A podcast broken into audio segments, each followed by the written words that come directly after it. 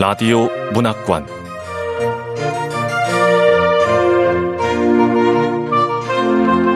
한국 단편 문학 특선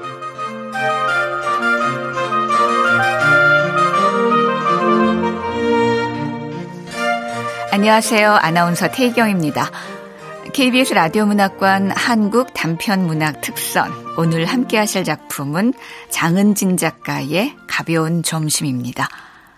장은진 작가는 1976년 광주에서 태어나 2002년 전남일보 신춘문예와 2004년 중앙일보 중앙신인문학상으로 데뷔했습니다.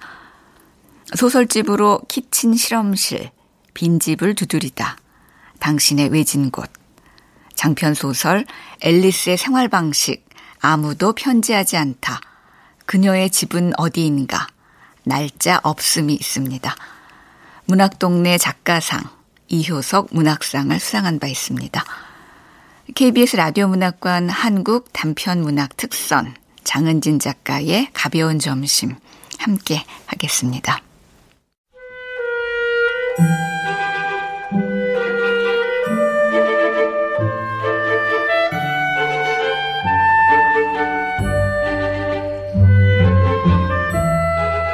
가벼운 점심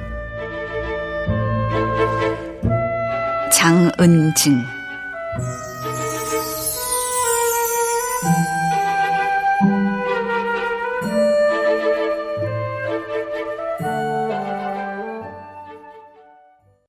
아버지가 돌아왔다. 가출한 지 10년 만이었다. 그해 봄 아버지는 어머니 앞으로 장문의 편지를 남겨놓고 떠났다.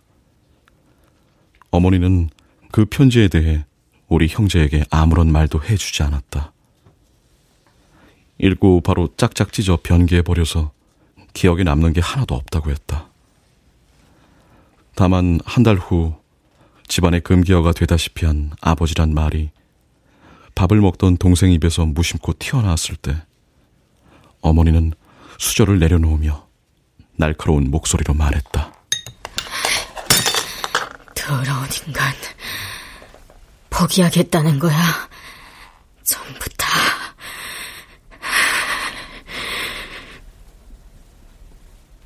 우리는 그것이 편지의 요점이란 걸 어렴풋이 알게 됐다. 그러나 어머니가 굳이 그런 식으로 알려주지 않아도 우린 이미 짐작하고 있었다. 떠났다는 것 자체가 포기를 의미하는 것이므로. 어쩌면 어머니는 포기가 아니라 버렸다는 단어를 쓰고 싶었는지도 모르겠다. 포기라고 하면 왠지 아버지가 자기 것만 놓고 가는 것 같은데 버리겠다고 하면 어머니와 우리 형제까지도 포함하는 것 같으니까. 포기하겠다고? 어머니가 버리겠다를 포기하겠다로 표현하는 건 어쩌면 희망을 버리지 않으려 했던 건 아닐까? 저 먼저 일어날게요. 잘 먹었습니다. 밥 더 먹을래? 아, 아니요. 됐어요.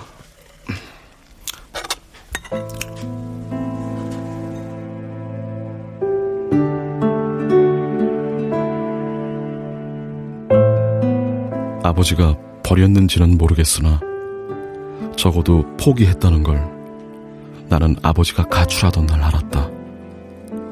아버지는 떠나면서 아무것도 가져가지 않았다.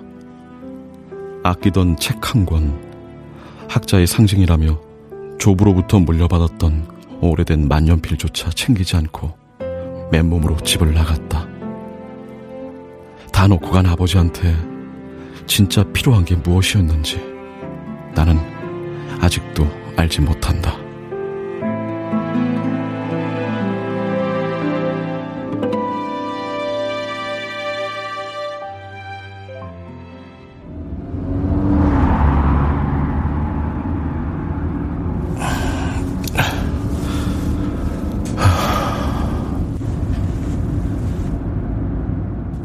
아버지를 공항에 데려다 주러 가는 길이다. 10년 만에 돌아온 아버지는 조부의 장례식을 마치고 다시 뉴욕으로 떠난다. 그동안 친가와도 연락을 끊고 살았던 아버지는 조부가 위독하다는 삼촌의 연락을 받고 나흘 전 급하게 한국으로 들어왔다. 평소 존경하던 조부의 임종마저 지키지 못했다면 아버지는 불효자가 되고 말았을 것이다.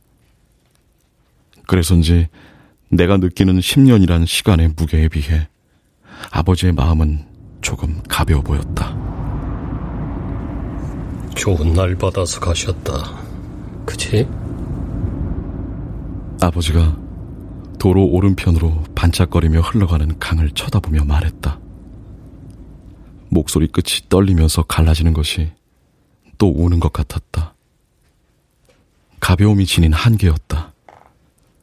장남인 아버지는 미안함 때문에 장례식 내내 물 한 모금 마시지 않고 목 놓아 울기만 했다.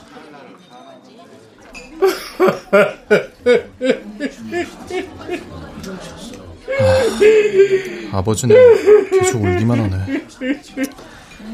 할아버지를 위해서 아버지가 할 수 있는 게 저것뿐이겠지. 자지도 않고 먹지도 않고 마냥 우는 거.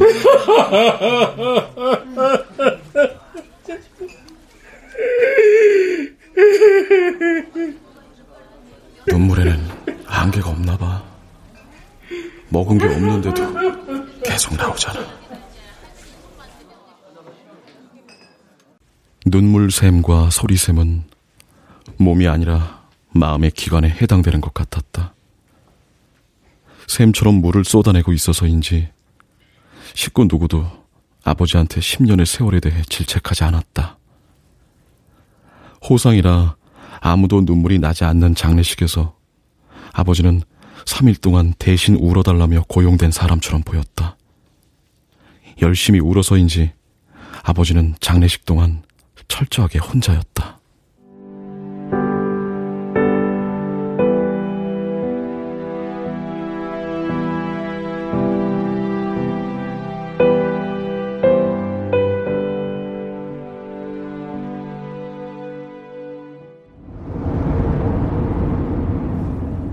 강이 끝나자 아버지가 전방을 응시하며 숨을 골랐다. 네 할아버지 상치를 사람들 생각해서 봄에 가고 싶다고 입으로처럼 말씀하셨는데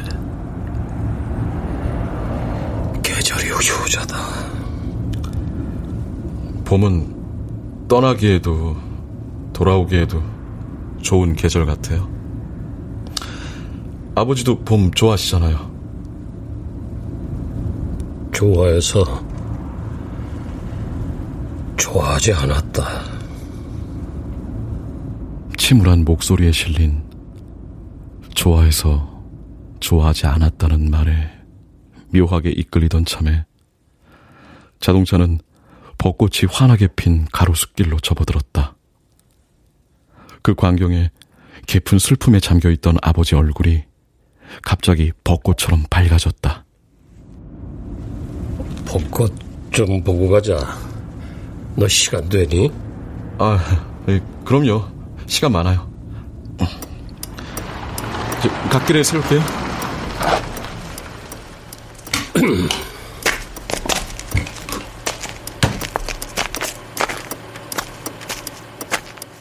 차에서 내린 아버지는 조금 빠른 걸음으로 다가가 벚나무 가지 하나를 낮게 잡아당긴 뒤 눈을 감고 향을 맡았다.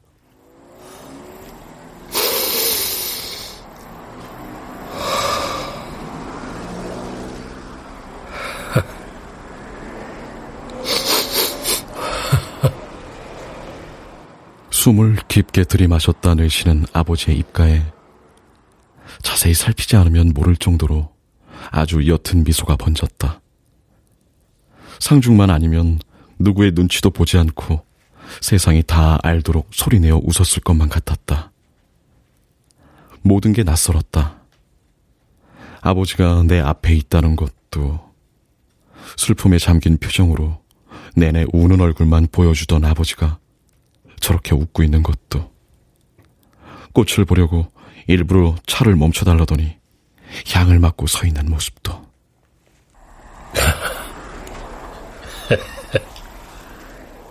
벚꽃을 다 보다니.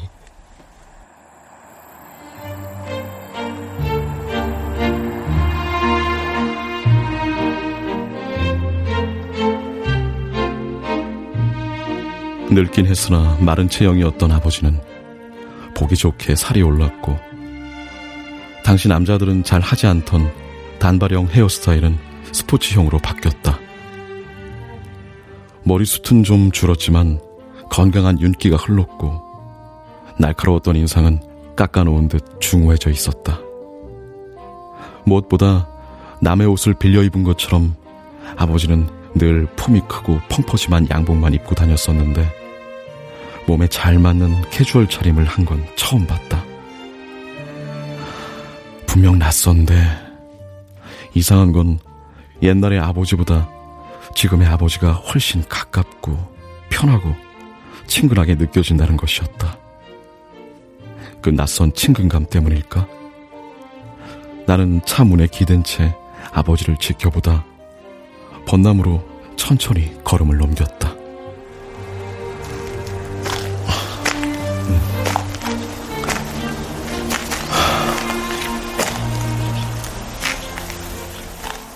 벚꽃 향에 잠긴 바람이 은은한 감촉으로 다가왔다.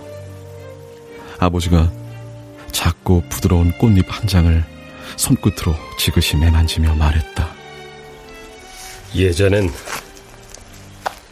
이런 봄꽃들이 밉고 싫었어. 예? 예? 사람을 밖으로 불러내는 꽃들이 밉고 싫었거든. 어, 왜요? 나만 방에 틀어박혀 있는 것 같았으니까. 아버지도 나가면 됐잖아요. 우울증이 도졌어, 봄만 되면. 식욕도 떨어지고. 그래서, 그래서 좋아해서 좋아하지 않게 된 거예요? 봄이 되면, 특히 벚꽃이 필 시기가 되면, 비가 오게 해달라고 빌었지. 더 망가지라고. 애써 핀 꽃도, 화창한 날씨도, 약속도, 어쩌면 미래까지도. 꽃이 질 때까지는 방에서 꼼짝도 하기 싫었으니까. 할 수만 있다면 볕이 없는 지하 동굴 같은 데서 며칠 지내고 싶을 정도였어. 아버지 서재도 동굴처럼 유난히 어두웠는데. 그런데 그럴 수가 없어서 매일 속으로 되뇌었지. 모두 간절하게 불행해지길. 딱 나만큼만 불행해지길. 더도, 덜도 말고, 나만큼만.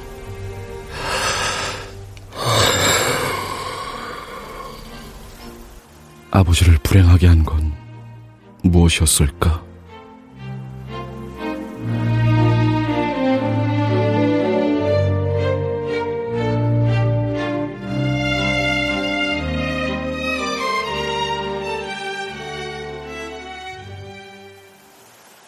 어머니랑 연애할 때도 그랬어요? 응? 응? 어머니하고 연애할 때도 모든 사람들이 아버지만큼 불행해지길 바라고 또 봄꽃이 필 때는 비가 오길 바라셨냐고요.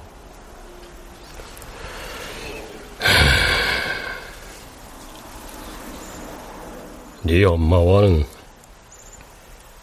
여름에 만나 그의 겨울에 바로 결혼했으니까 제가 생겨서였죠. 아버지와 어머니는 아버지 대학교 은사의 중매로 만났다. 가난 때문에 학자의 꿈을 접어야 했던 조부는 아버지가 자신의 꿈을 대신 이뤄주길 바라서 없는 삶에 다른 자식들보다 공부를 많이 시켰다. 아버지는 조부의 아낌없는 뒷바라지와 자신의 피나는 노력으로 비교적 이른 나이에 대학 강단에 섰고 장가갈 나이가 됐을 때 욕심이 생긴 주부는 교수 면회를 보는 게 마지막 소원이라는 뜻을 아버지에게 내비쳤다. 아버지보다 키도 크고 두 살 연상이란 게 마음에 조금 걸렸지만 조부는 어머니의 명민함과 자신감 넘치는 현대적인 모습에 매우 흡족해 했다. 결혼하고 이듬해도 네 엄마는 임신 중독증 때문에 봄을 즐길 여유가 없었어. 네가 태어나자 삶은 전쟁으로 돌입했고. 하긴 엄마도 비슷한 말을 하셨어. 봄이 어땠는지 기억이 없다고. 해보면 알겠지만 결혼은 낭만과는 거리가 멀어. 내가 알던 것과 달리 아버지의 본질은 낭만을 추구하고 싶은 사람이었을까? 어, 어. 아,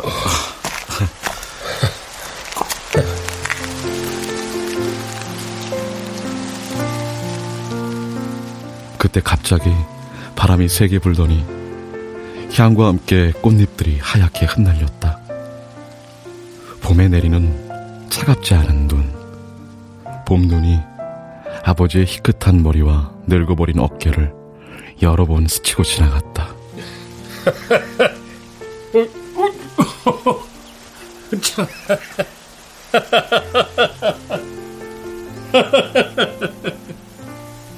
아버지는 그럴 때마다 약간 흥분된 표정으로 꽃잎을 받아내려고 순발력 있게 양쪽 손바닥을 펼쳤다. 몇 번의 시도 끝에 매니큐어 바른 아가씨의 작은 손톱을 닮은 꽃잎 한 장이 손바닥으로 떨어졌다. 아버지가 그걸 쳐다보며 지그시 웃었다.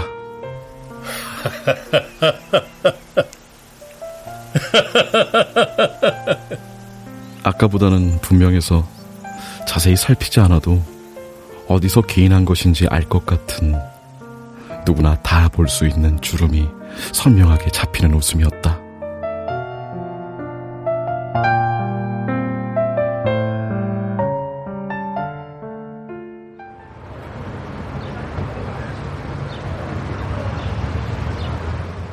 주말의 공항은 출국하려는 사람들로 붐볐다. 모두 나라를 떠나는 사람들인데 왠지 나는 그들이 봄을 떠나려는 사람들로 보였다. 아버지가 떠났던 날도 봄이었고 이 공항을 통해서였다. 아버지는 그날 어떤 표정으로 장애물 같은 저 많은 게이트들을 통과했을까? 주차를 시키고 시동을 끈 차 안에서 내가 넌지시 말했다. 저, 아버지. 이대로 진짜 가실 거예요? 미안하다. 그쪽 일이 워낙 바빠서. 진짜 바쁘신 걸까? 삼촌이 아버지가 뉴욕에서 사업을 한다고 하긴 했는데. 아버지가 제 결혼식에 꼭 참석하셨으면 좋겠어요. 아, 다른 결혼 선물은 필요 없어요. 2주밖에 안 남았으니까 저희 신혼집에 머물면서 맛있는 것도 좀 드시고 친구들도 좀 만나시고 축하받아야 할 날이다. 내가 가면 아니 아버지가 자식 결혼식에 간다는데 누가 뭐래요? 네 엄마 보기도 그렇고 자격이 없잖니 난. 장례식장에서 어머니와 아버지는 한 번도 서로에게 눈길을 주지 않았다. 아버지는 미안해서였고 어머니는 미워서였다. 결혼식은 장례식과는 다른 걸까? 장례식에서는 아버지에게 우는 역할이라도 주었지만 결혼식에서 목 놓아 울라고 하기도 그렇고 가족을 버리고 떠난 사람이 10년 만에 아들의 결혼식장에 나타나 환하게 웃고 있으면 하객들 눈에 뜬금없고 염치 없어 보일까? 널 잘 키워낸 네 엄마가 축하받아야 할 자리다. 아, 아버지. 윤준 예쁘고 착한 아이더라. 너랑 잘 어울려. 다행이야. 어, 탑승 시간까지 3시간이나 남았으니까 어디 가서 가볍게 점심이나 하자.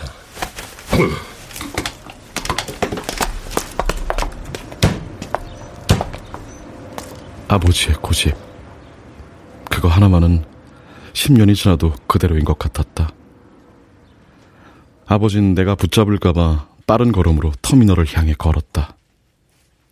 나는 차에서 내려 아버지 뒤를 터벅터벅 따라갔다.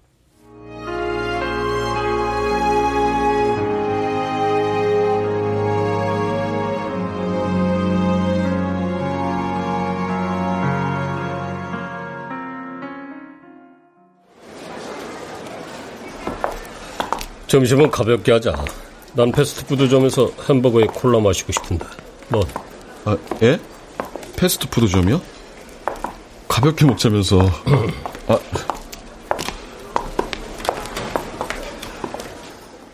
나의 아버지는 소화 불량이 심해서 밀가루 음식이나 패스트푸드를 먹지 않았다. 고기도 소화를 잘 못 시켜서 주로 채식 위주의 식사를 했다. 전업주부가 아닌 어머니는 까다로운 아버지 식성 때문에 육식과 채식 두 개의 밥상을 차리느라 부엌에서 고생을 좀 했다. 어머닌 부엌에서 자기 시간을 많이 할애하는 걸 못마땅해 하는 사람이었고, 어느 날부터 아버지는 신경질 부리는 어머니의 모습이 보기 싫어서 밖에 식당을 몇 군데 정해두고 아예 밥을 먹고 들어왔다. 식사 문제가 해결되자 어머니와 아버지는 싸울 일조차 생기지 않았다. 저 아버지 햄버거 같은 건 안 좋아하셨잖아요. 뭐 먹어보니까 꽤 먹을만 하더라. 밥 먹을 시간도 없이 바쁠 때가 많거든. 간편하고 어디 거든 맛도 좋아서 자주 먹는 편이다. 아, 소화는 잘 되시고요? 이젠 가린 거 없이 다 잘 먹어. 어서 오세요.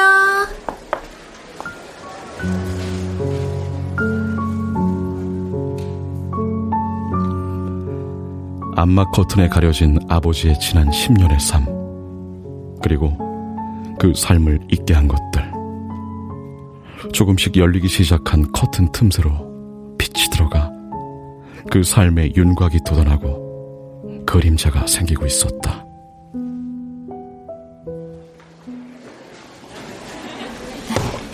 로스팅 비프 버거 세트 두 개 나왔습니다. 예.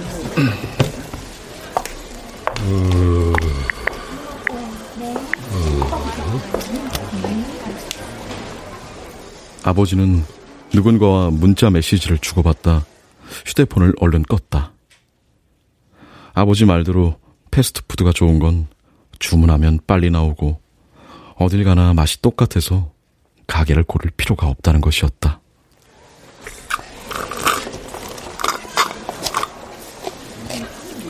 아, 왜 안 먹어? 너 햄버거 좋아했잖아. 아하, 예, 먹을게요. 너 어릴 때 햄버거 먹으면 장난감 주는 거기 자주 갔었지. 아, 예, 기억나요. 그 대학 다닐 때 학비 벌려고 아르바이트 했었거든요. 햄버거 집에서. 좋아하던 것도 일이 되니까 나중에는 쳐다보기도 싫더라고요. 아르바이트를 했다고? 네가 왜? 아, 일산 사는 어머니 친구분 효수구 아줌마 알죠? 효수구 아줌마 천연 화장품 사업에 어머니가 투자를 했었는데 그게 잘 안 돼가지고 잠깐 생활이 어려웠어요. 나는 아버지가 불편해할까봐 일부러 입을 크게 벌려 햄버거를 먹었다. 그리고는 언제 말을 꺼내는 게 좋을까 기회를 엿보던 나는 지금이 좋겠다 싶어서 휴대폰을 열어 아버지에게 사진 한 장을 보여주었다. 내가 사진을 처음 봤을 때처럼 아버지도 무슨 사진인지 얼른 알아채지 못하다 신비로운 표정으로 깜짝 놀랐다. 어. 몇 개월이냐? 3개월이요. 여기, 요 강낭콩처럼 생긴 게 애기래요. 어, 신기하죠?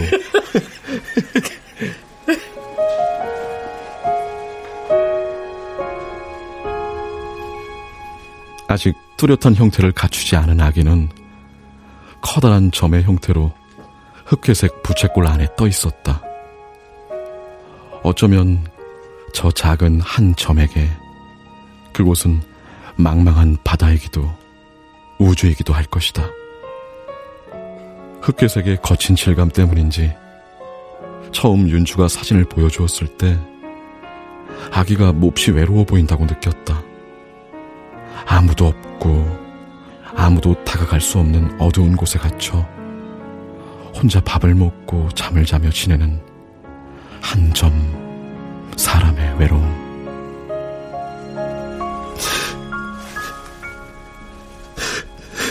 우는 거야?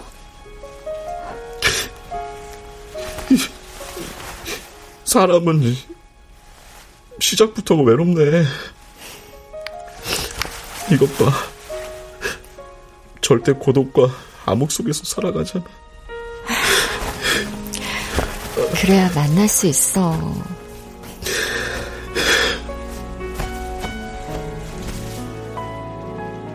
윤주의 말대로 녀석이 그걸 견디며 자라난 중이란 생각이 들었을 때는 눈물이 웃음으로 바뀌었다. 녀석은 거친 바다와 우주를 제 영역으로 만들어가며 나와의 거리를 조금씩 좁히고 있는 것이었다. 모두가 그렇게 생겨나는 것이고, 그렇게 생겨났던 것이다.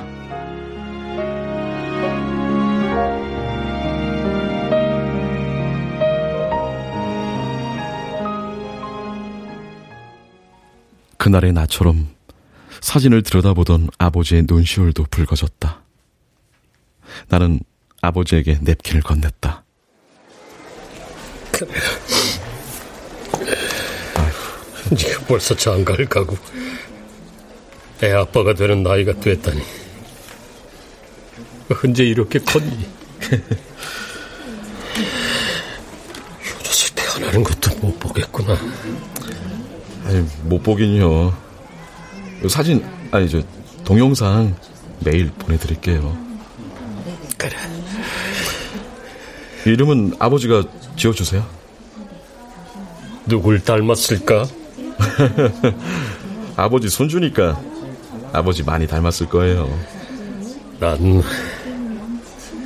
날 안 닮았으면 좋겠는데. 아유, 아버지. 그래. 너 속도 안 지킨 건 날 닮았구나. 아, 아버지 아들이니까요. 이혼준 어떻게 만났니? 아, 협력업체 경쟁 입찰 PT가 있었어요. 총 다섯 군데서 경쟁이 붙었는데 윤주가 어, 단연 돋보였어요. 윤주가 글쎄 아나운서 못지않은 말솜씨로 PT를 끌고 가는데 야 입사 동기들 전부 반해버린 거 있죠? 윤준의 회사가 선정됐겠구나. 예, 아 물론이죠. 그리고는 진짜 경쟁이 시작됐어요. 아니 무려 세 달을 쫄쫄 쫓아다녔다니까요. 돌부처 갔다면서 동기들은 하나둘 나가 떨어지는데 저는 끝까지 포기하지 않았어요. 아니 콧대가 어찌나 높은지 데이트 신청 한번 하는데 아우 정말 애 많이 먹었어요.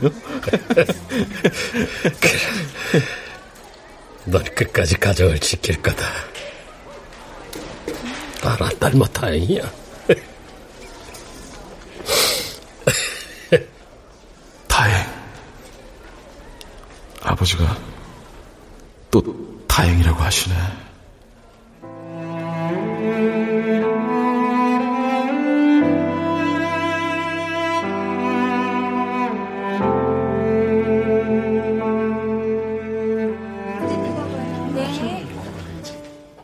손님들이 빠르게 들고 나기 때문에 가게 안은 시끄럽고 어수선한 편이었다. 진지하고 심각한 얘기를 나누기 위한 약속 장소로는 바람직하지 않았고 가볍고 즐거운 말을 주고받기엔 나쁘지 않은 곳이었다. 아버진 햄버거에 감자튀김까지 다 먹고 아메리카노를 주문했다. 나는 차라리 잘 됐다는 생각이 들었다. 무거운 얘기를 조용하고 분위기 좋은 데서 꺼내는 것보다 이런 어수선한 곳에서 하는 게 서로한테는 편할 수 있겠다 싶었다. 아버지가 커피 두 잔을 테이블에 내려놓았고 나는 한 모금 들이켠 뒤 가볍게 물었다.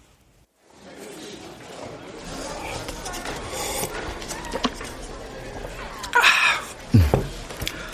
왜 떠났어요? 응? 응. 너무 가벼워서 마치 어제 있었던 일에 대해 묻는 것 같았다. 그래도 가벼우면 대답도 어려움 없이 쉽고 가볍게 해줄 수 있지 않을까? 아버지가 김이 모락모락 올라오는 종이컵을 내려다보며 잠시 빠르게 눈을 깜빡거리다 옆에 놓인 휴대폰을 집어들었다. 그러고는 10년이란 시간 앞에 더는 망설일 게 없다는 듯 보여준 사진 한 장. 새해를 몇 분 앞둔 뉴욕의 타임스퀘어를 배경으로 찍은 사진 속에는 밝은 표정의 아버지와 다정하게 팔짱을 낀 금발의 푸른 눈의 사람이 있었다. 외로운 한 점에서 시작됐을 한 사람. 나는 보자마자 알 수 있었다. 사랑이었다. 그년 영국계 미국인이야. 나보다 아홉 살 어리고. 사진 속에서 해맑게 웃고 있는 그녀라는 사람은 아버지로부터 모든 걸 포기하게, 아니, 버리게 한 사람이었다. 그런데 이상한 건 그 사람이 원망스럽거나 밉다는 생각은 별로 안 든다는 것이었다. 10년이나 지나버려서일까? 아니면 그때 그 일. 어허, 바, 바람 좀 쐬려고. 벚꽃도 좀 보고. 아버지가 떠났을 때 한편으론 안심되었던 게 아버지가 지옥을 벗어났으므로 적어도 다시는 죽으려 하지 않겠구나라고 생각했던 당시가 떠올라서일까. 놀란 걸 보니 엄마가 아무 얘기도 안 한 모양이구나. 예. 아버지한테는 사랑이겠지만 다른 사람들한테는 바람나서 가족과 직장을 버린 아버지이자 남편이자 아들이니까요. 네 엄마 성격에 창피하고 화났을 거야. 자존심도 상하고. 용납이 안 돼서 말을 안 했나 보다. 그렇다고 지금까지 얘기를 안 한 건 왜일까요? 시간이 가길 기다린 게 아닐까. 왜요? 너희들이 나이 먹기를. 내 엄마 다혈질인데도 급한 성격이지만 현명한 사람이야. 나이를 먹으면 경험하지 않아도 이해하게 되는 것들이 있으니까 어떤 일에 충격을 덜 받기도 하고 누군가가 죽더라도 잘 견디기도 하지 않니. 나이가 사람을 단단하게 만들거나 못 이게 하는 것들이 있어. 엄만 잘 지냈지? 뭐 전보다 더 열정적으로 지냈어요. 그랬을 거다. 네 엄마라면 어쩌면 열정적으로 지내려 했다고 보는 게 맞을지도 모르겠어요.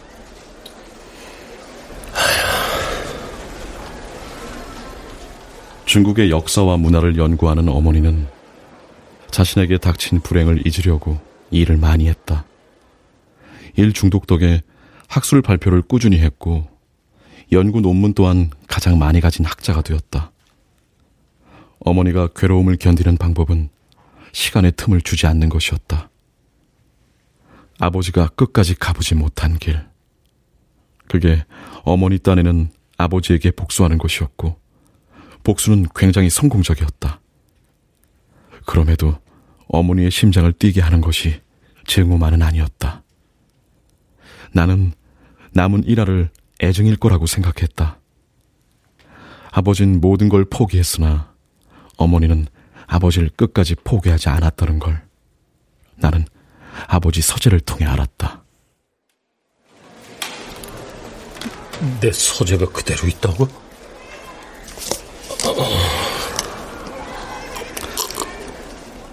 언제 아셨어요? 뭘? 어머니를 사랑하지 않는다는 거예요. 놀라고 나서 근데 왜 동훈이를 낳으신 거예요? 네가 외로울까봐. 아, 그때까지 참았지.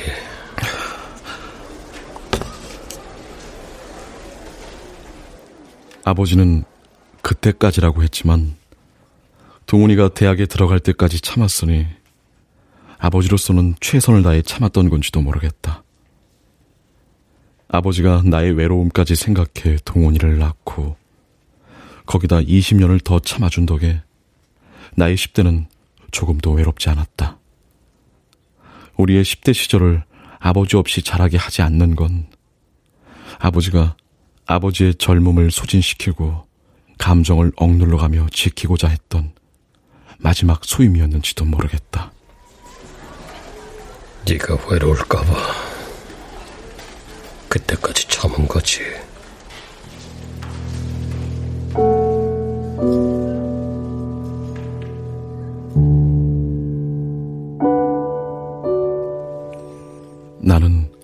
두 사람의 사진을 본 순간 좋아해서 좋아하지 않게 됐다는 그 봄이 무엇으로부터 비롯된 것인지 알 것 같았다. 아버지를 온전히 이해할 수 없지만 그게 생애 전부라면 아버지의 봄에는 도저히 꽃이 필 수 없었겠다는 것을.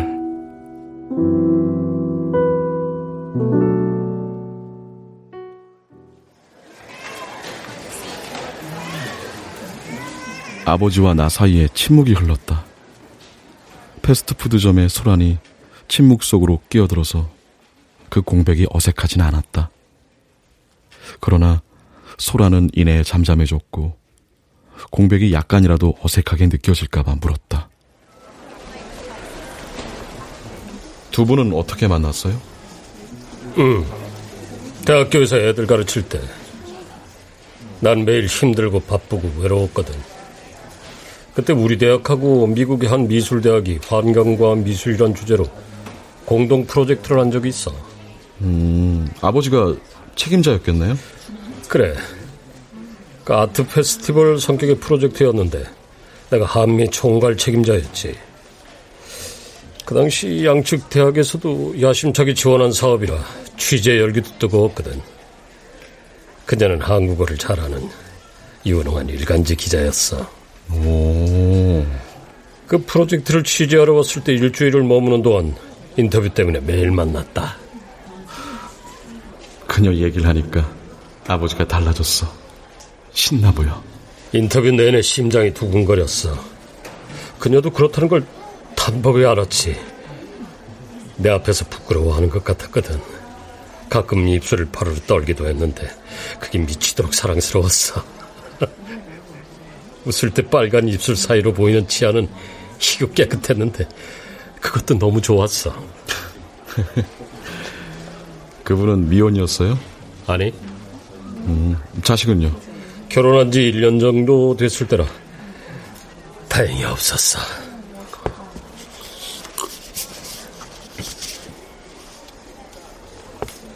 그녀도 나 때문에 많은 걸 잃었어. 기자를 관두게 됐고 가족과도 멀어졌어. 그래서 사업을 하게 된 거예요? 사업? 삼촌이 사업한다고 했는데? 그놈도 창피해서 말을 그렇게 전했나 보다. 사업이 아니면요? 그냥 자그마한 세탁업을 해. 아, 내손 거칠어진 거 보면 모르겠니? 당장 일자리가 필요해서 찾다 보니까 어쩔 수 없었어.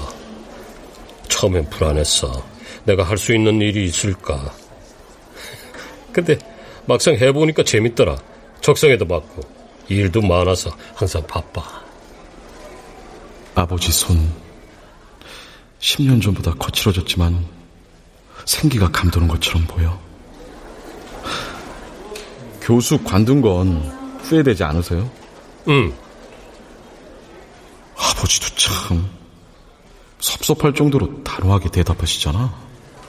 그건 네 할아버지가 원하는 삶이었어. 예전부터 책상에 앉아 공부하고 연구하는 생활이 답답했어. 이 일을 해보니까 육체 노동이 나랑 맞는다는 걸 알게 됐고 땀 흘리고 먹는 밥이 어찌나 맛있던지 몸을 움직이고 마시는 물은 또 얼마나 달콤하고 이런 게 진짜 노동이구나 싶더라. 근데 그녀도 나랑 똑같은 걸 느꼈다는 거야. 아버지에 대해 제대로 아는 사람이 아무도 없었다는 생각이 들었다. 아버지 자신조차도. 나는 조부를 떠올렸다. 아버지는 조부의 유일한 자부심이었다. 아무리 비밀이 지켜졌어도 가족과 교수식을 내던지고 떠난 사람이란 사실은 감춰질 수 없었다. 그 사실이 조부를 10년 동안 괴롭혔다. 작년 봄 유산을 정리할 때 조부는 말했었다. 큰 애한텐 한 푼도 남기지 않을 거야. 괘씸한 놈. 의식 불명 상태로 돌아가셨기에 조부는 아버지가 돌아온 것조차 못 본 채 눈을 감았다. 그래서 아버지는 울어야만 했다. 떠날 때요. 한 번만 더 생각해 볼 생각은 안 하셨어요? 왜 안 했겠니? 하지만 생각만 하다 20년이 흘렀어. 떠나기 전에 한 번은 생각해 봤지만 더 할 필요는 없었어.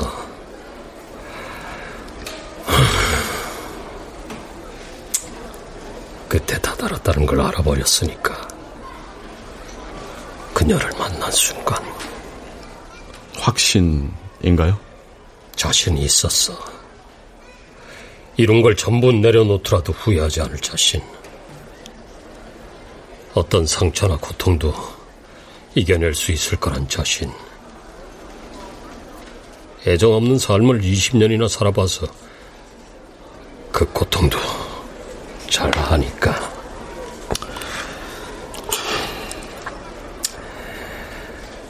다들 무모하다 하겠지.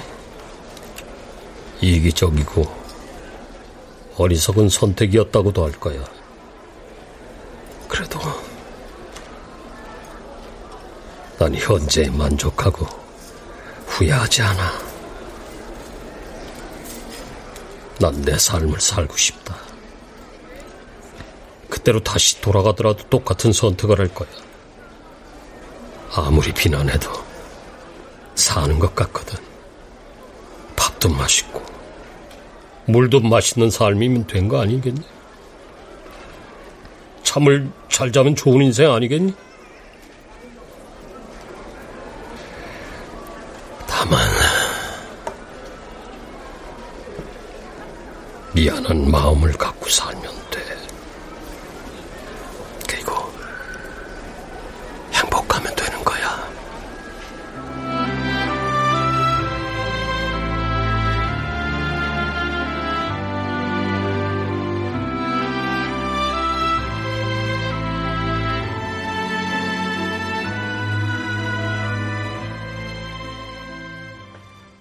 내가 스무 살이 되던 무렵으로 기억한다.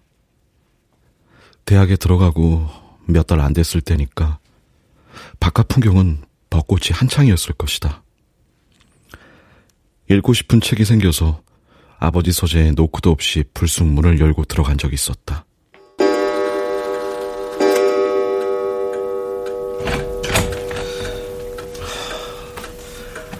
새벽 2시니까 아버진 당연히 안 계시고 불을 켜는 것보다 독서등만 켜도 책을 찾을 수 있을 거야.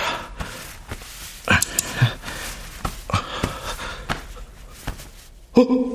아, 아버지, 베, 베란다 난간에 발을 올려. 자, 자, 자, 자서. 어? 아, 아버지! 어? 어, 어. 바, 바람 좀 쐬려고? 어. 벚꽃도 좀 보고. 밤에 16층 아파트에서 벚꽃이 보일 리 없었다. 바람이라 해도 그건 바람을 쐬려는 사람의 자세가 아니라 바람 속으로 뛰어들려는 사람의 외로운 뒷모습이었다. 이젠 좋아해서 좋아졌어요? 더 좋아졌어. 봄뿐만 아니라 한겨울에도 꽃이 피거든. 다행이에요. 봄이 왔는데도 행복하지 않다면 그 사람은 진짜 불행한 사람인 거야. 열 번의 봄은 열 번 환생한 느낌을 줬거든. 아버지의 주름진 얼굴이 살짝 붉어지셨네. 질척질척한 현실 속에서도 아버지 삶에 영화 같은 장면들이 있었구나. 다행이야. 아버지, 그분 사진 한 번만 더 보여주세요. 어, 그래. 오, 두 분 닮은 것 같은데요? 그러니?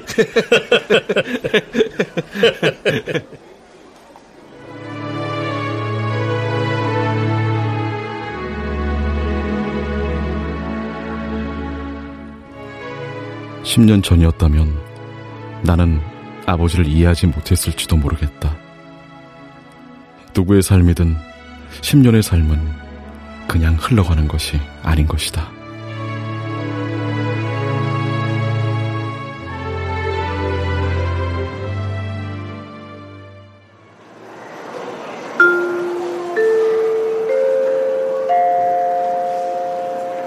손님 여러분 안녕하십니까?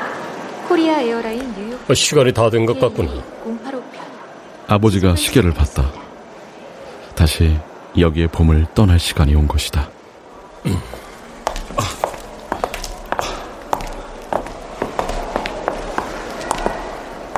아버지는 셀프 체크인 기계 앞에서 출국 절차를 끝내고 탑승구로 가서 줄을 섰다. 뉴욕으로 떠나는 사람들이 많아서 아버지 혼자 보내는 것 같진 않았다. 아버지, 조심해서 가세요. 그래.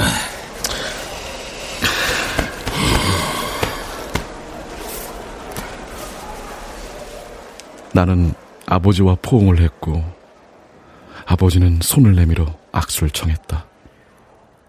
오늘 아버지와 처음 해보는 게 너무 많았다. 함께 벚꽃을 보고 마주 앉아 소고기 패티가 들어간 햄버거를 먹으며 이야기를 나누고 포옹을 하고 거칠어진 손을 잡은 것까지 아버지에게 봄이 왔기 때문이었다. 그리고 오는 봄을 가볍게 마주 볼 수 있게 되어서였다. 아버지의 그, 아니, 그녀와 함께.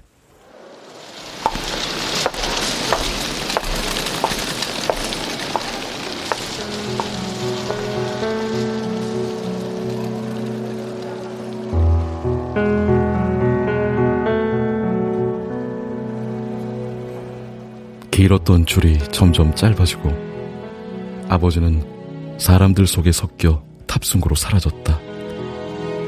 위태롭지 않은 뒷모습이 한 점처럼 작아질 때까지 지켜보다 나는 천천히 탑승구에서 돌아섰다. 공항의 높고 거대한 유리창을 통해 바깥의 계절이 보였다. 나는 한참을 우두커니 서서 아버지의 것이 된 그것을 쳐다보았다. 그날도 아버지는 오늘과 똑같은 표정으로 여기에 봄을 떠났을 것이다. 비장하거나 단단하지 않고 그렇다고 무수한 내 상상 속 어떤 표정도 아닌 아까 그 표정으로